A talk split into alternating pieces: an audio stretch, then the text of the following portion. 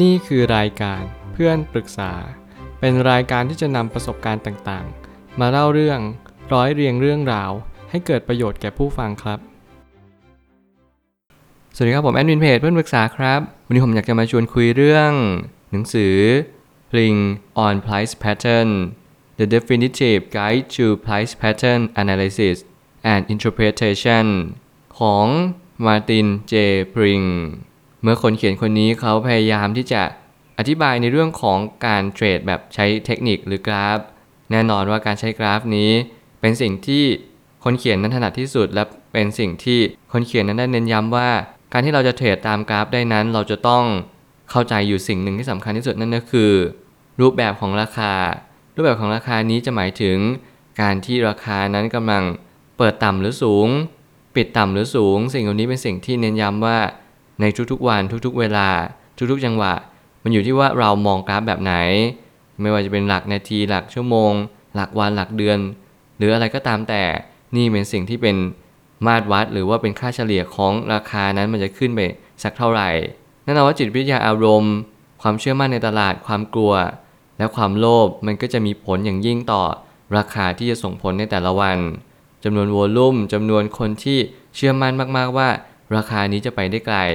หรือแม้กระทั่งการที่ทำแนวรับอย่างชัดเจน มีฐานที่กำลังจะทำพิวิตพอยต์หรือกำลังเป็นจุดเล็กๆ ที่ทำให้เรารู้สึกว่าสิ่งนี้แหละเป็นจุดที่เราสามารถเข้าซื้อได้ เพราะมันเป็นจุดที่เราทุกคนเรียนรู้ว่า ถ้าเกิดสมมุติเราขาดระบบนี้ไปมันก็จะไม่สามารถที่จะเกิดความสมบูรณ์ได้อย่างแท้จริง นั่นจะมีเหตุผลว่าเราจำเป็นต้องอ่านหนังสือเล่มนี้เพราะหนังสือเล่มนี้มีคำตอบให้เราทุกๆ คน ถ้าเราเป็นนักเทรดอยู่แล้ว ถ้าเราเป็นคนที่ ชอบดูกราฟอยู่แล้ว ผมแนะนำอย่างยิ่งเพราะได้อะไรกลับไปเยอะมากๆเลย ผมไม่ตั้งคำถามขึ้นมาว่า รูปแบบของราคาจะกำหนดแนวโน้ม และแนวโน้มย่อยก็จะกำหนดแนวโน้มหลักสื่อไป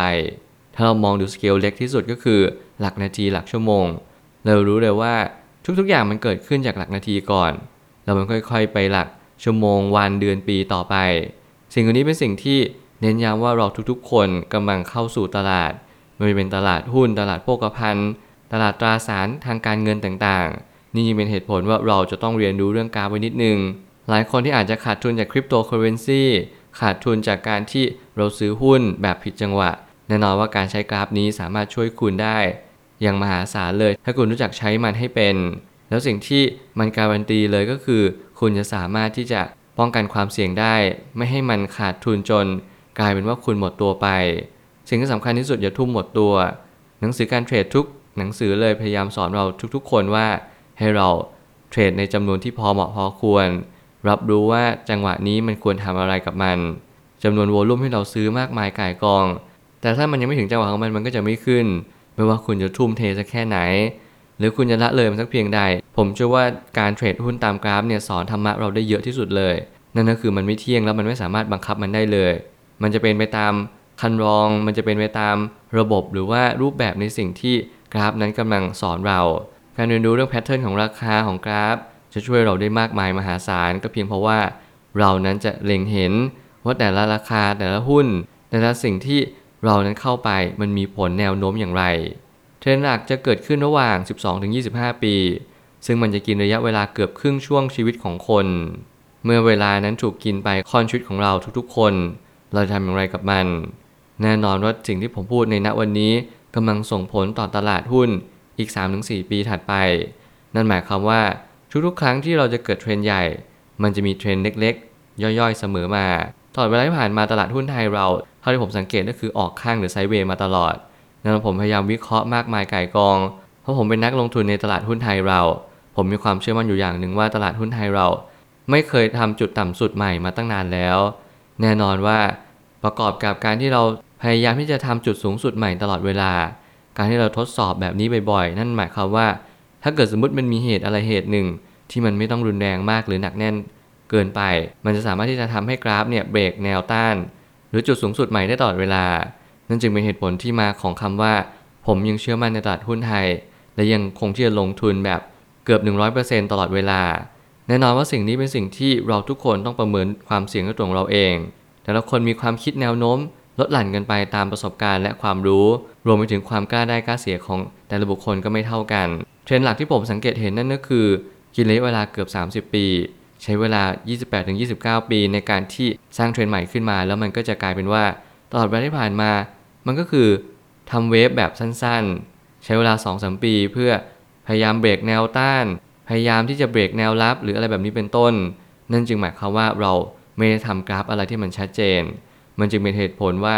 หลาย ๆ ครั้งที่เราลงทุนในจังหวะนี้มีโอกาสสูงสุด ที่จะเบรกแนวต้านมากกว่า เพราะยังไงแล้วตลาดหุ้นไทยเรา ยังมีสินทรัพย์ ยังมีหุ้นหรือว่ายังมีบริษัทที่ดีมากกว่าสิ่งที่มันเสียไป แนวโน้มหลักก็จะย่อยออกเป็นหลักเดือนไปถึงหลักปีเลย เราจะต้องสังเกตดูว่าหุ้นที่เราถือมีการปรับเปลี่ยนอย่างไร ถ้าสมมติว่าราคามันมีการปรับเปลี่ยนอย่างยิ่งเลยนั่นหมายความว่ามีการสวิงขึ้นสวิงลง จนเราไม่สามารถคาดการณ์ได้ นั่นจึงเป็นเหตุผลว่าเราต้องสังเกตหุ้นนั้นให้ดีๆ ถ้าเกิดสมมติเราเล่นหุ้นเซ็ตห้าสิบเซ็ตร้อยเราจะไม่ค่อยมีความเสี่ยงมากกับมัน แต่ยังไงก็คงมีความเสี่ยงอยู่ดี แต่ถ้าเกิดสมมติเราเล่นพวก microcap หุ้นกลุ่มใหม่ สิ่งเหล่านี้จะมีความเสี่ยงมากขึ้นเป็นเท่าตัว ถ้าเกิดสมมติเราเล่น margin แน่นอนโบรกจะไม่ปล่อย marginกับหุ้นกลุ่มตัวเล็กๆ แน่นอน แต่กลับกลายเป็นการปล่อยมาจินให้กับหุ้นตัวใหญ่ หรือหุ้นที่มั่นคงมากกว่า สิ่งเหล่านี้มันหมายถึงสภาพคล่อง สิ่งเหล่านี้มันหมายถึงว่าทำไมหุ้นบางตัวไม่เคยขึ้นเลยทำไมหุ้นบางตัวขึ้นเอาขึ้นเอา แน่นอนสภาพคล่องเป็นเหตุผลหลักที่คนมาเล่นหุ้น และ 2 ก็คือการที่เราดูจำนวนหุ้นว่าจำนวนหุ้นนี้มีผลอย่างไรต่อตัวเราเอง และก็ผู้คนในตลาด ถ้าเกิดสมมติผู้คนในตลาดนั้นไม่สามารถซื้อหุ้นได้ในราคาที่มีเวทน้ำหนักพอสมควร เราอาจจะมีแต้มต่อมากกว่า แต่แน่นอนความเสี่ยงเราก็มากตามหน้าที่ของนักลงทุนส่วนใหญ่ก็คือ พยายามดูงบให้ออก ตีให้แตก แล้วเราก็จะเข้าใจว่าการที่เราถือหุ้นบริษัทนี้จริงๆเนี่ยมันมีผลประโยชน์มากกว่าผลที่เสียประโยชน์หรือเปล่า แนวรับต้องชัด นี่คือจะเป็นตัวชี้วัดว่าเรากำลังหยุดขาลงแล้ว ไม่ต้องรีบถัวเฉลี่ยหุ้นขาลง ถ้าเราเป็นนักเทรดแต่ถ้ามุมมองนักลงทุนจะเป็นจุดที่น่าสนใจ แน่นอน 2 มุมมองนี้ไม่เหมือนกัน ในการที่ผมอ่านกราฟนี้ผมจะใช้เลนส์สายตาเวลามองเนี่ยสแบบเลย ซึ่งแน่นอนมันยากมากๆในการที่เราจะแยกให้ออกว่า เราควรจะทำอย่างไร หลายครั้งที่เราเข้าใจเรื่องงบก็จริง แต่เราไม่ได้เข้าใจเรื่องกราฟเลย หลาย ๆ ครั้งจุดที่มันกราฟบอกว่าให้เป็นจุดตัดขาดทุน หรือเป็นจุดที่ต้องเทขายให้หมด เราก็จะเทขายในจุดนั้น เพราะเรารู้แล้วว่านี่คือการกราฟตัดลง มันเป็นราคาปิดที่ต่ำกว่ากราฟในสิ่งที่ควรจะเป็น ไม่ว่าจะเป็น moving average 200 วัน หรือว่า moving average 150 วันหรืออะไรแบบนี้เป็นต้น หน้าที่เราก็คือสังเกตตัวเองให้เยอะๆว่า เรานั้นสามารถจะมีประสบการณ์ในเรื่องนี้อย่างไร หุ้นที่ดีอยู่แล้ว มันจะมีแนวรับที่ชัดเจน และมีกำลังซื้อมหาศาล ถ้าเกิดมันปิดลง ไม่ว่าจะเป็นหลักกราฟอาทิตย์หรือว่าหลักเดือน เราเห็นอีกเดือนหนึ่งหรืออีกอาทิตย์หนึ่งที่มันจะเป็นปิดกราฟแท่งเทียนชัดเลยก็คือ แนวโน้มกลับตัวอย่างชัดเจน นี่เป็นเหตุผลว่าเราต้องสังเกตให้ดีๆ หลายครั้งเรามีมุมมองของนักเทรดเข้ามา หลายครั้งเรามีมุมมองนักลงทุน ซึ่งไม่เหมือนกันเลย ในจังหวะที่เราลงทุนแน่นอนการที่กราฟตัดลง ต่ำกว่าเส้นค่าเฉลี่ย กี่วันก็ตามแต่ มันจะเป็นจังหวะที่ดีเยี่ยมเลยที่เราต้องเข้าซื้อมัน เราจะเป็นต้องตัดสินใจระหว่าง 2 ทางนี้ก็คือ หุ้นตัวนี้น่าลงทุนไหมและหุ้นตัวนี้สามารถเทรดทำกำไรได้หรือเปล่า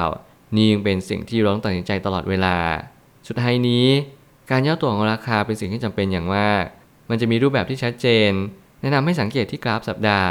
มากกว่ากราฟเดือน เพราะมันจะเห็นภาพชัดมากกว่าในการเป็นนักเทรด เมื่อเราเป็นนักเทรดที่ดีแล้วเราจำเป็นจะต้องมองกราฟให้ออก ผมเชื่อว่ากราฟวีคเนี่ยหรือกราฟสัปดาห์ มันจะเป็นกราฟระหว่างกราฟเดือนกับกราฟวัน ซึ่งมันจะจับเทรนได้ง่ายกว่าเยอะเลย เพราะว่าเราจะเห็นได้ชัดกว่าว่าเทรนนี้มันจะไปในทิศทางใด แน่นอนผมจะค่อนข้างเป็นสาย run trend ผมจะเน้นกราฟ month เป็นหลักกราฟรองมาก็คือกราฟ week และกราฟ day ซึ่งไม่ว่าเราจะเล่นกราฟไหน ขอให้เราเรียนรู้สิ่งหนึ่งที่สำคัญก็คือ เราต้องยึดกราฟนั้นเป็นหลัก อย่าสลับไปสลับมาโอเค เห็นว่ากราฟมันเสียแล้วไปดูที่กราฟวันกราฟวันยังไม่เสียก็เลยถือต่อ แน่นอนว่าการที่เราทำแบบนั้น มันมีโอกาสที่เราจะผิดพลาดสูง เพราะว่าการที่กราฟมันเนี่ยมันปิดต่ำลงมาแน่นอนเราไม่รู้หรอกว่ามันเกิดจากอะไร แต่สัญญาณที่เราดูกราฟมันเป็นประจำมันไม่ใช่สิ่งที่ดีแล้ว ถ้าแนวโน้มดีจริง ๆ มันไม่ควรปิดต่ำกว่าเส้นค่าเฉลี่ยที่เราสังเกตเห็นในแต่ละครั้งทุกๆ ครั้ง สิ่งนี้เป็นสิ่งที่มาเป็นส่งสัญญาณเตือนให้กับเราทุกๆ คน ไม่ว่าจะสัญญาณในชีวิต สัญญาณเตือนในการดูกราฟ ผมเน้นย้ำเสมอว่าเราอย่าพยายามผิดพลาดในเรื่องที่เราเห็นอยู่แล้ว สิ่งที่เห็นคือสิ่งที่ปรากฏ บางครั้งมันเป็นสิ่งเดียวเท่านั้นที่ชี้ชัดแล้วว่าเราต้องทำยังไงกับมัน เราจะปล่อยเวลาอีกสักเดือนหนึ่งหรือสองเดือนเพื่อสังเกตการแต่ยังไงแล้วผมอยากให้เราทุกคนใช้ทุกๆ ประสบการณ์ความผิดพลาดหรือความสำเร็จเป็นแง่มุมเป็น case study เพื่อให้เราสังเกตตัวเองเพื่อให้เราได้แง่มุมไปทำระบบที่ชัดเจนมากขึ้นกว่าเดิม บางครั้งอาจจะผิดพลาด อาจจะเป็น false signal อาจจะเป็นการ fail break out แต่ยังไงแล้วก็ตามสังเกตรูปแบบกราฟให้ชัดเจน เทรนมันไปทางไหน follow เทรนตามนั้น ถ้าเทรนกลับตัวเปลี่ยนทิศทันที นี่เป็นเหตุผลที่สำคัญที่คนเขียนได้พยายามฝากเราทุกๆ คน ให้เราทำตามระบบในสิ่งที่เราตั้งใจเอาไว้ อย่างดีเยี่ยม ผมเชื่อว่าทุกปัญหาย่อมมีทางออกเสมอ